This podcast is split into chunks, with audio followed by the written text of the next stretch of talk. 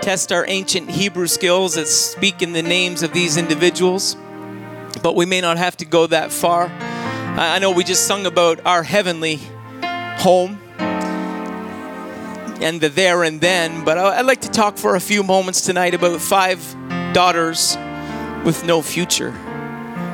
Five daughters with no future. Joshua chapter 17 and verse 33 states this And Zelophehad, the son of Hepher, had no sons, but daughters. And the names of the daughters of Zelophehad were, if you want to get some name ideas, jot these down Mela, Noah. I don't know if I'm pronouncing this one right, but here it goes Hoglah, Milcah, and Tirzah. But if you back up to the beginning, the first half of that verse, 17, Joshua 17, verse 33, and Zelophehad the son of Hepher had no sons, but daughters. Would you pray together with me while we season our heart for what the word would like to say? Jesus, we're asking tonight. God, interrupt any idea that we have that's not of you. God, I pray that the only thing that's heard, the seed that lands in the soil of hearts tonight, would be what you would desire for someone to hear. God, what you would desire for somebody to have. And God, what you would desire for somebody to release in their life. I ask, Father, let that seed find good soil. God, hide me behind the shadow of your cross tonight. I pray. In Jesus' name. Amen the very phrase, no sons but daughters, and then scripture going on to name five daughters strikes a chord in my spirit. Not because I have five daughters, but because I have one daughter. Scripture later tells us that Zelophehad died in the wilderness, and I may know why. Five daughters. If you're a casual attender or just stopping by CCC for a visit online tonight, you'll know from anybody, if you were regular here, that I do love my family. I love my daughter sincerely, and we honor her mother today. They have a strong relationship, and I'm thankful for that.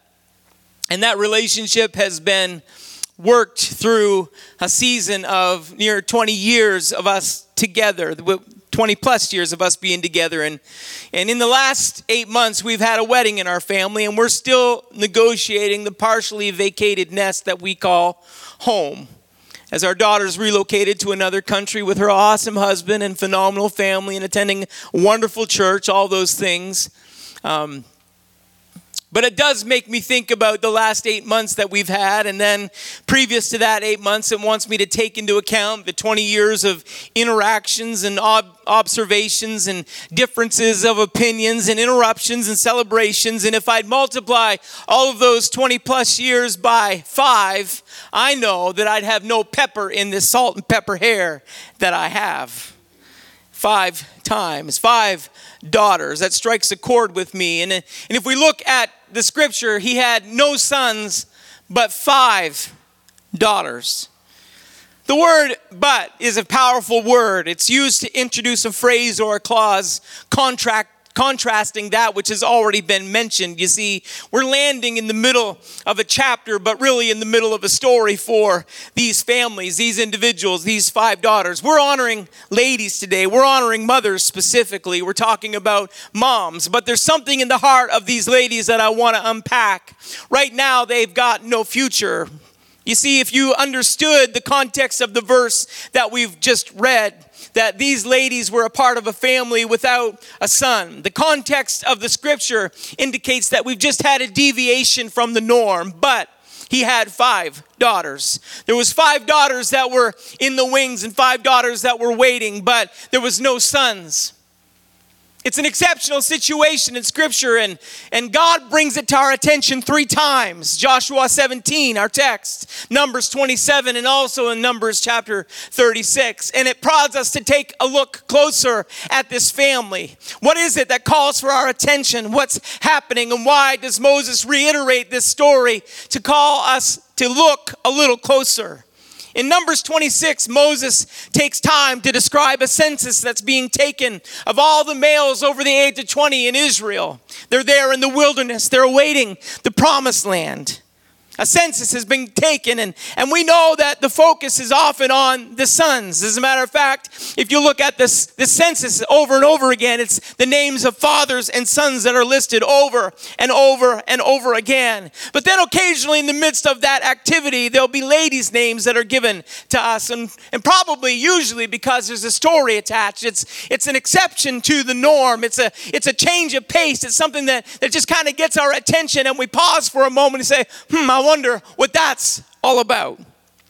We know that focus in the Old Testament was often the firstborn son, and we'll visit that again in just a few moments. The scripture implicitly indicates the priority that's given upon that first son. Upon the first son's birth, immediately the birthright is bestowed upon him. And then, near the father's death, that firstborn son is called back in, and the blessing would be released upon his life. The Bible tells us that no sons, no son was without that promise, no son was without that hope.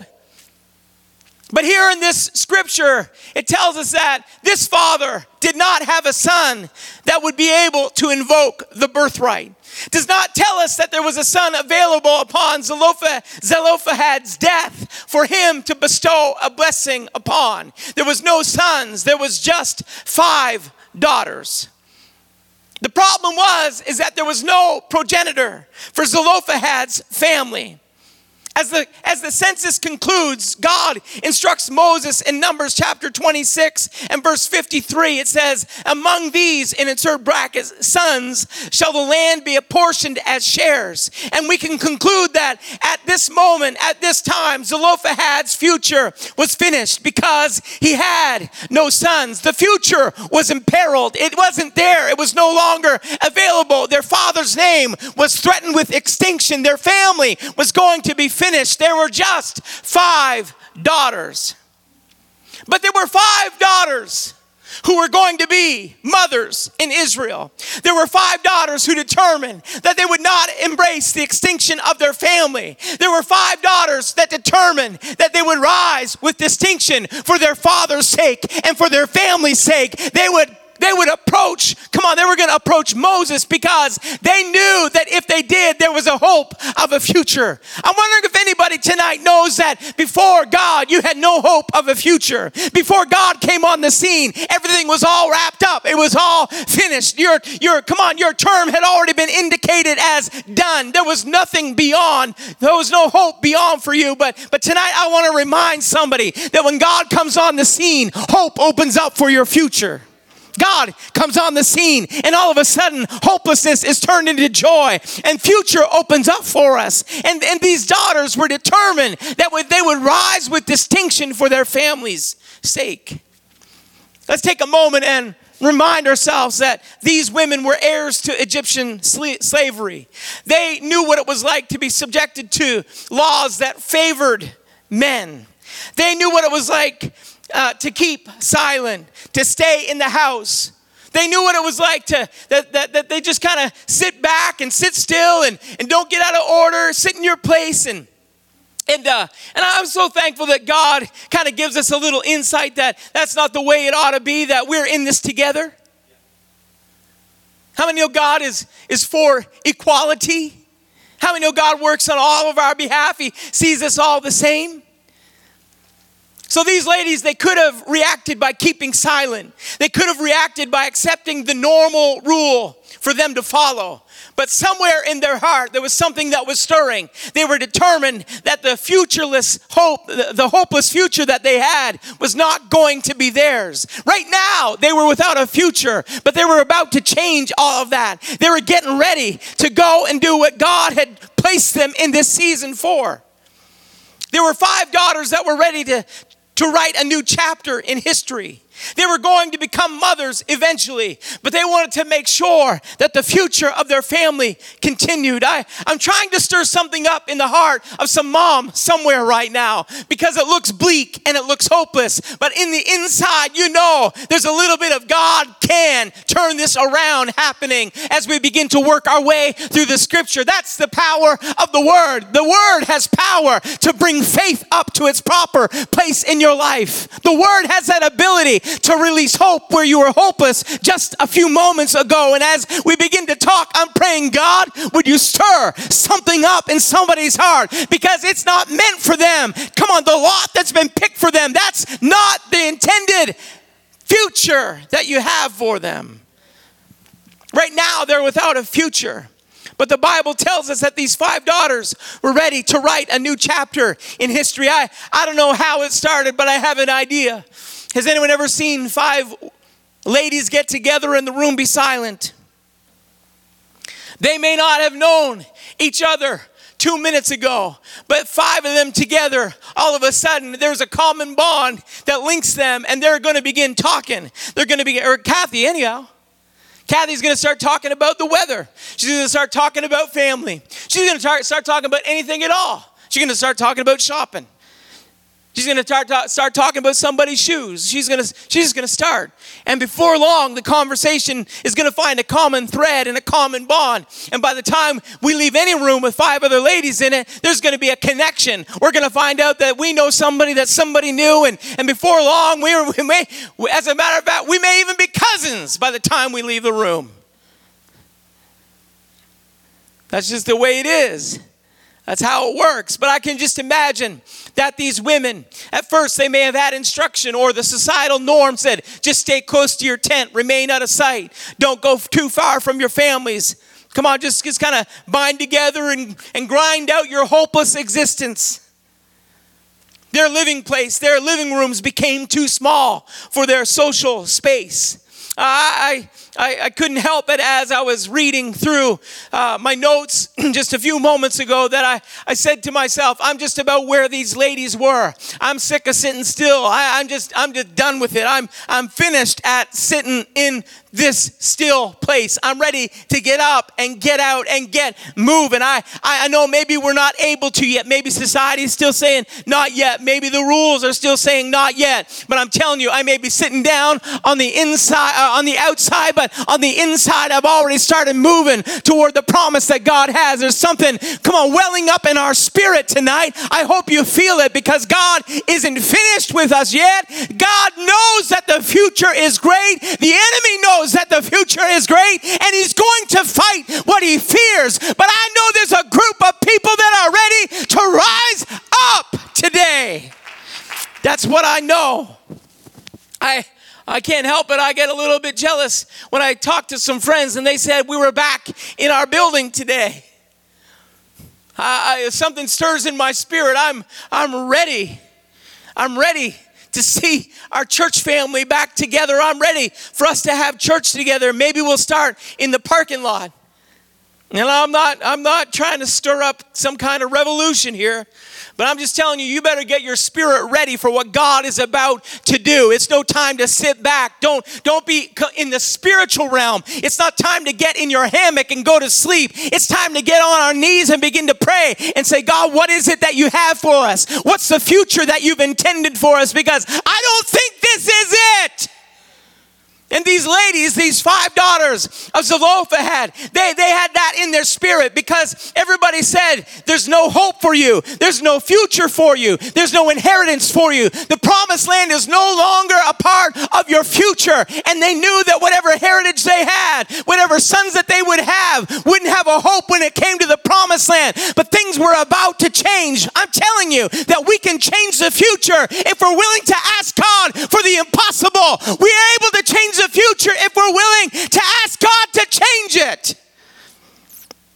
You see, these ladies denied the destiny that was imposed on them. Numbers 27 and verse 1, I like it. It says, Then came the daughters of Zelophehad. They, they came. In other words, they weren't sitting down any longer. They weren't going to take this sitting down. They weren't going to take this sitting still. Society may have said, Oh, you don't have a right. Where do you think you're going? Where are you headed now? And these ladies just bound together. Five sisters. They had no future, but that's about to change. They just kind of got together and they headed toward Moses. We're going to talk to Moses Moses about our situation. And it says, verse 2 of Numbers 27, it says that they stood before Moses. They stood before Moses and Eleazar the priest and before the princes and all the congregation by the door of the tabernacle of the congregation. You see, they got up and they got out. I'm sure everybody began to wonder where are they heading now? What, what are they up to now? These five futureless sisters. What are, what, are, what are they up to now? But they had made their mind up. We're going to go talk to Moses. And, and they got their facts together. They got looking in the past. They knew about their family tree. They knew about who they were. They knew about what the situation uh, was right now. They knew that the law had excluded them, the rules had excluded them from a future in the promised land. But they weren't happy with that. So not only do they come forth, they get up and they get out, they get on their way. They came forth, but they also spoke with determination. In Numbers 27 and verse 3 to 4, they came before Moses and Eleazar. They came before that, all the leaders of Israel, and they, they came into that, come on, top down leadership territory. They didn't have a right to be there. They didn't have a right by the law. The rules had already indicated that they were isolated from the hope of what was in store in the promised land.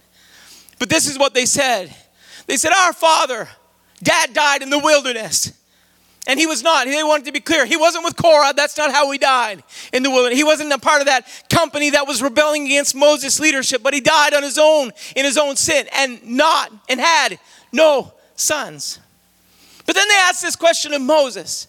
They said, Why should the name of our father be done away from among his family? Because he hath no sons. Give unto us, therefore, a possession among the brethren of our Father. Give us, therefore, a possession among the brethren of our Father. They were saying, you know what? You, you, there's something that's been overlooked. There, this situation's been missed by, by all of the laws and by everything that's been implemented and, and all the structure that we've, we've kind of got in place. There, there, there's a missing link. There's, a, there's something that's missing from this, and, and we're a part of that missing link. It, just imagine the scene with me. Let's imagine it. We have an Israelite camp formed by tribes. Each one is in its determined place around the tabernacle, which is in the middle. In the center of that, that tabernacle stands the main authority figure Moses, the priest Eleazar there, all the tribal leaders assembled. And as these ladies approached, no doubt they were nervous. No doubt, probably one in five, somebody was a little hesitant. They were going with the, come on, the main group of their sisters, and but somebody was probably a leader. Somebody was marching out in front of all, all five of them. But they came before that imposing situation. They came before them. They got out of their tents. They got, got on their way. Society said, sit down, sit tight, sit still. They're like, uh, I'm, not, I'm not, I'm not. We're not accepting this situation. And they went into that place where the tablets from Sinai rest and the Ark of the Covenant sits. And they didn't go into that holy place, but they went to that tabernacle. And no doubt it was imposing, and no doubt they understood the power and the authority, the structure. They may have felt out of place, but they definitely were not out of order. Because they had sat still long enough and they knew that if they were ever going to step in and have a future, then they needed to approach this team. They need to approach God with their situation. Why should the name of our Father be done away from among his people, from among his family? Because he hath no son. Give unto us, therefore, a possession among the brethren of our Father. Sometimes I'm convinced that we assume that the lot in life that we have is because God has just ordained us to this problem situation but this story tells me otherwise. Sometimes we've just settled in our spirit that this is just just the way that God intended for it to be. And sometimes that's the case. We wrestle. We wrestle with circumstances that confuse us. And, and when we prayed the prayer and we don't see the answer come yet, that confuses us. When we prayed the prayer and we don't see the answer come that we wanted, that confuses us. But let me tell you, that does not mean that we stop praying the prayer. These ladies use that story about their father that he wasn't a part of the rebellion, he just died in the wilderness. But they also knew that the continuity of their family name depended on the inheritance of the land.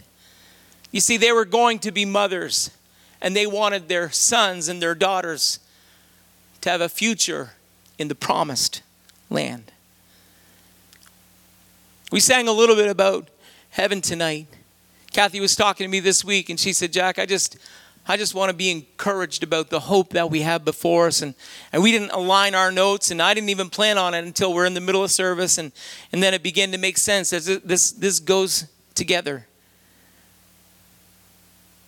These ladies had the ability to recognize that there was an omission, a missing link in God's law. And we know that God is perfect.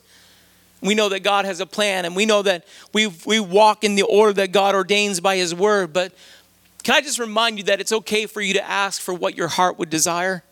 And if it's in the will and the mind of God, He will allow it to come to pass. So Moses didn't dismiss them. Leaders take a lesson.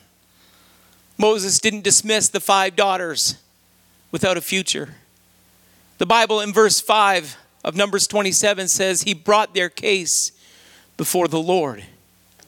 And the Lord spake unto Moses, in verse 7, it says, The daughters of Zelophehad.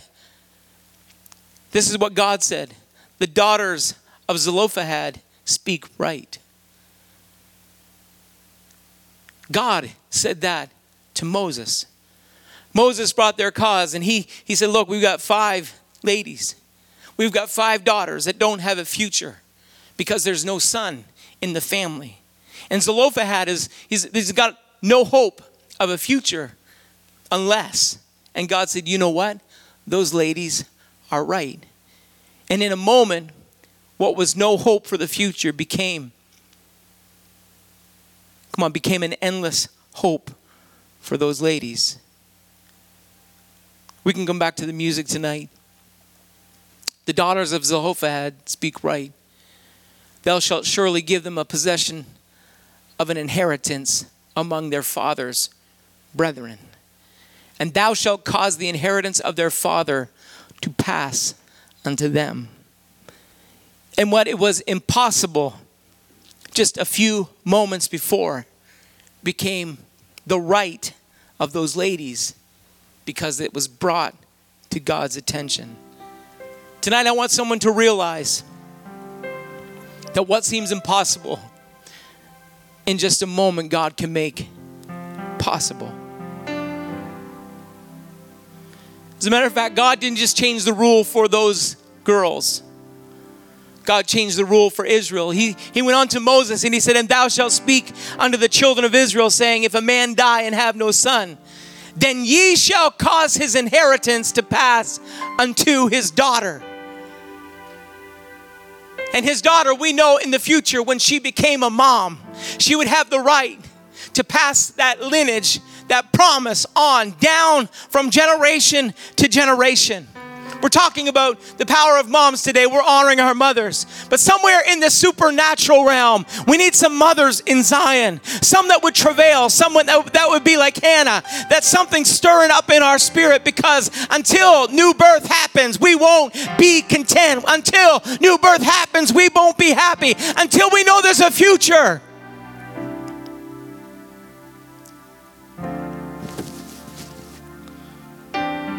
I'm wondering if there's any moms or any daughters under the sound of my voice that you may feel like you've been overlooked.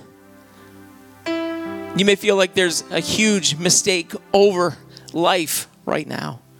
I'm telling you that you can bring it to God. We have a case in point in Scripture. You can bring it to God, and God can turn it around. I wonder if God included this story because He knew and he knows that there will be someone somewhere that would feel like they were missing out on the prospect of the promise. While everybody around you is talking about heaven, you're wondering if you're going to make it there. I want to declare and de- help you determine tonight that heaven can be your home.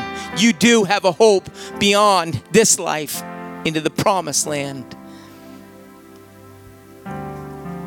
They did not want to miss out on a coming blessing, and neither to you, do you, but you've got to bring it to God. You see, Jesus over and over again made allowances for people to step into his presence that weren't entitled. You see him with Mary washing his feet with her hair. The alabaster box is broken and he's anointed for his burial among everybody being skeptical of the act. The law says that the woman with the issue of blood, her touching him would make him unclean. So instead, she reaches for the hem of his garment and he makes her whole. That's just the way that God turns it. There are women all through Scripture that change the perspective of their hopelessness to hopefulness because they stepped out and asked. It's the woman at the well.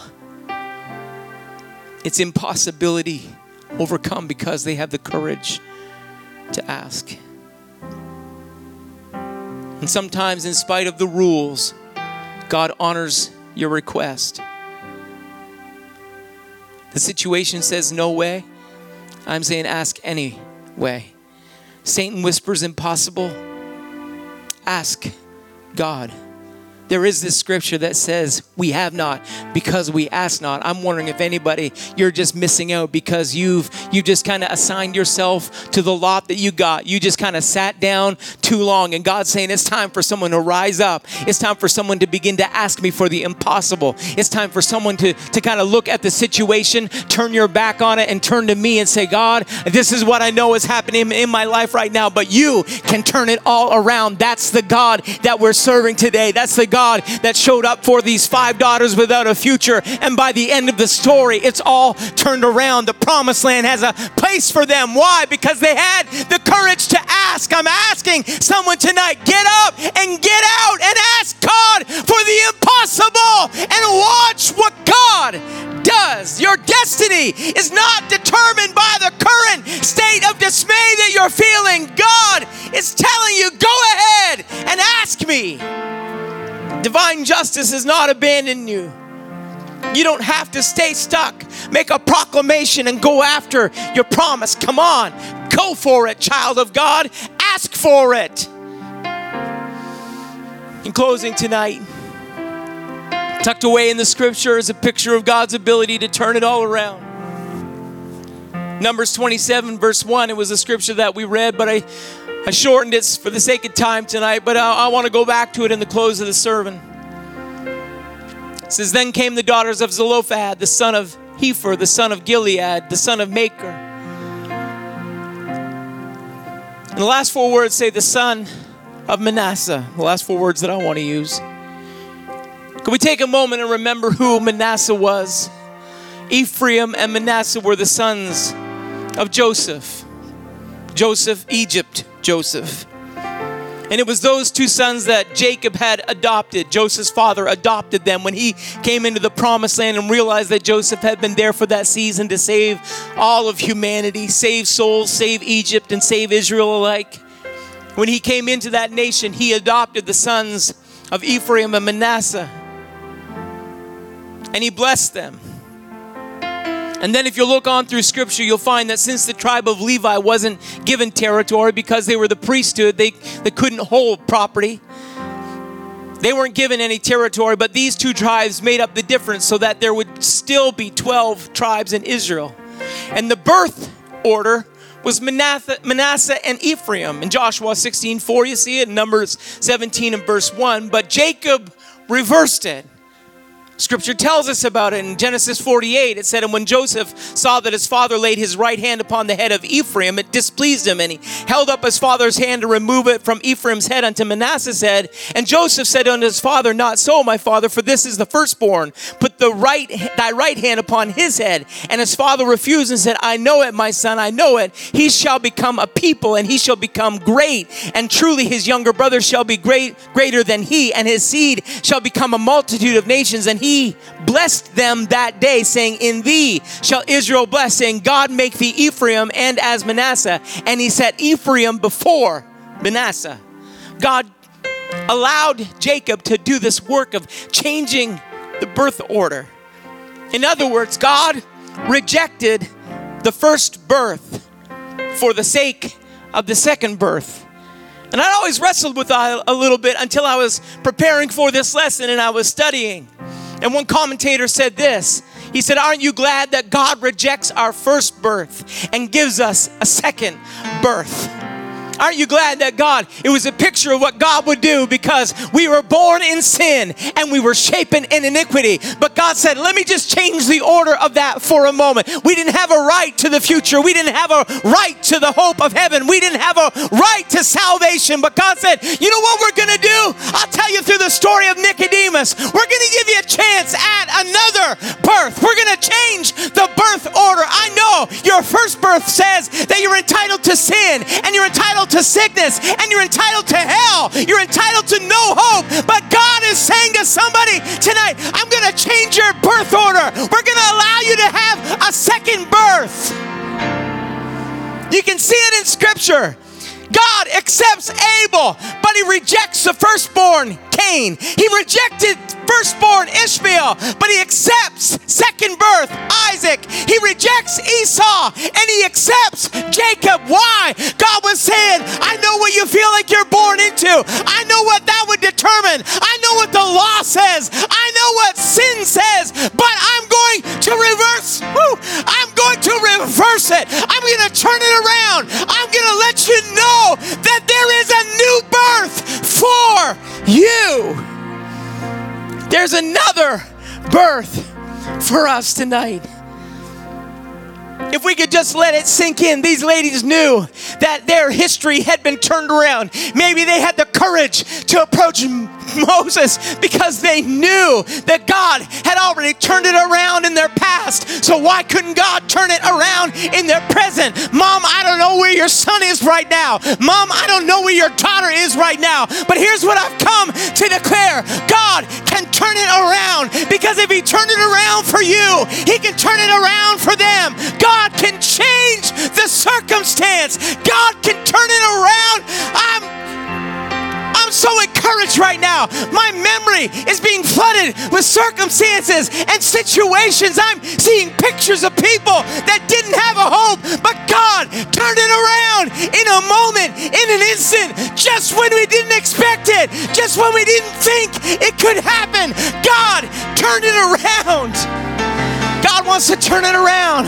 Ah, that needs to be your prayer wherever you are right now. Someone just needs to begin to say, God, would you turn it around? God, turn the sickness into health. God, turn the poverty into wealth. God, turn my sorrow into rejoicing. God, turn my hopelessness into an endless hope tonight. Turn it around.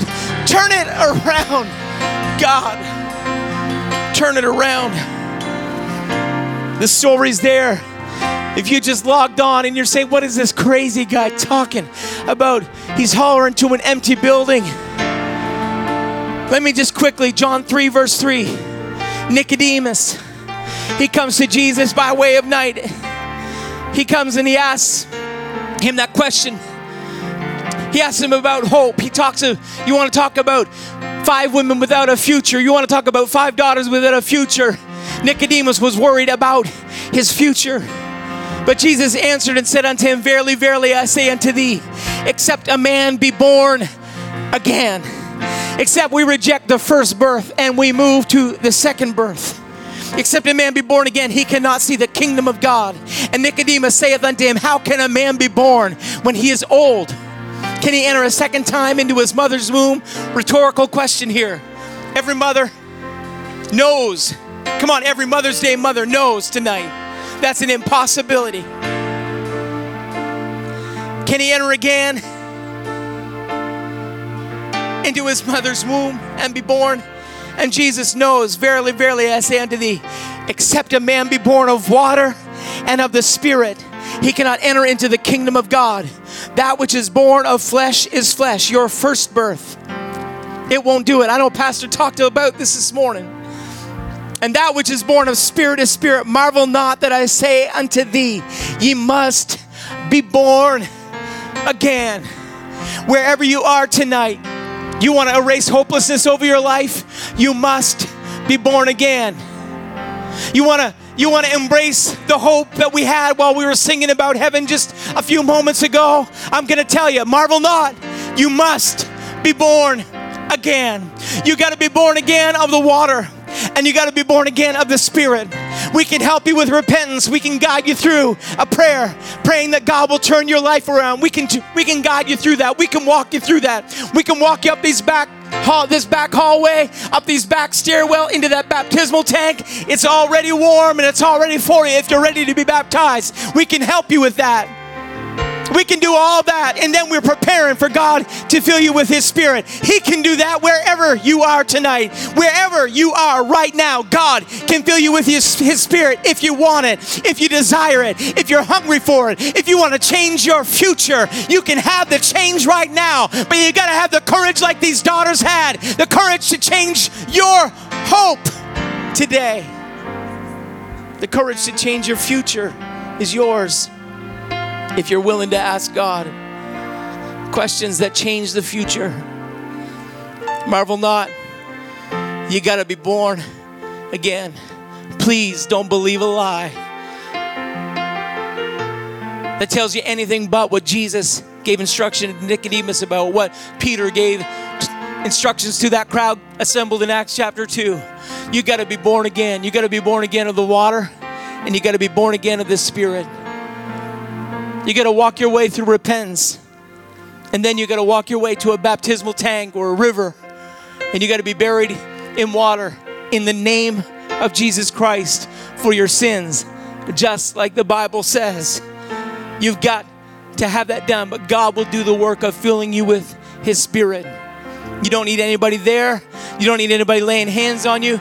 It could happen in the next few moments. It could happen in the next few minutes. It could happen in the next few hours, few days, few weeks. It can happen for you, but you got to be willing to let God do it.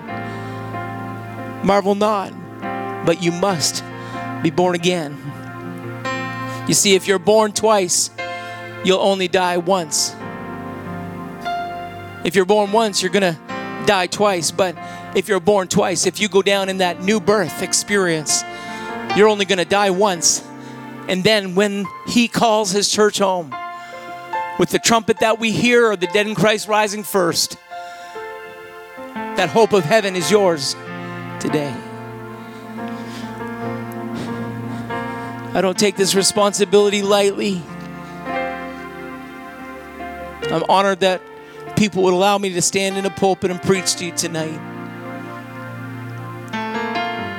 But I'm asking that someone would have the courage, like these five daughters with no future, to ask God to change. Come on, not just to change their life, but to change generations beyond them, to change eternity for someone tonight.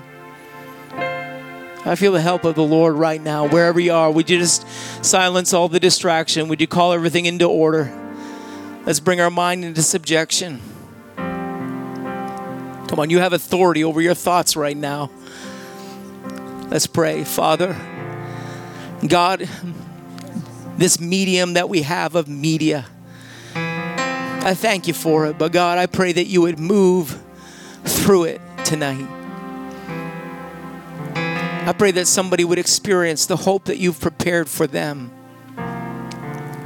God, that somebody wouldn't sit in that static state and just accept the fate that's been delivered to them, but that somebody would get up, get out, deny the devil, that someone would walk on into hope that God has for them, that somebody would step up and take hold.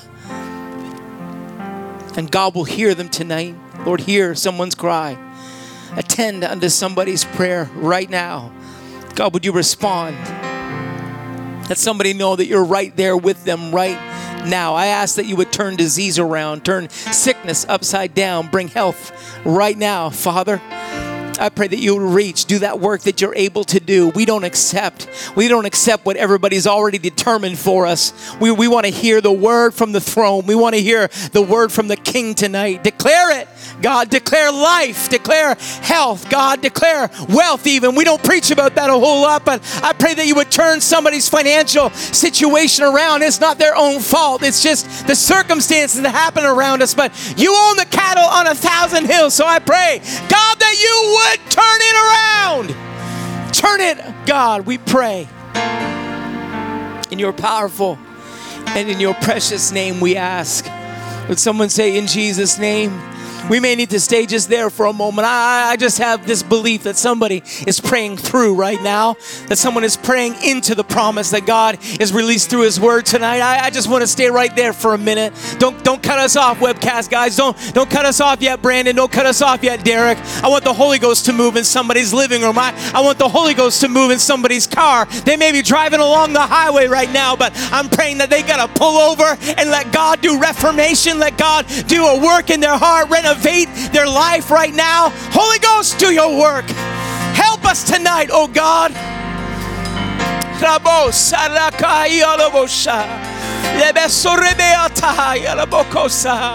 We declare the power of your word. God, we declare the power of your word. We declare the power of your word right now. God, we declare the power of your word. It's a lamp to our feet, it's a light to our path. It's that, it's that ability to turn it around. God, turn it for somebody. Let your word, come on, it speaks faith, it brings faith, it raises the level of faith. In the name of Jesus, in the name of Jesus. Hallelujah. Why don't we just sing for a moment? Love that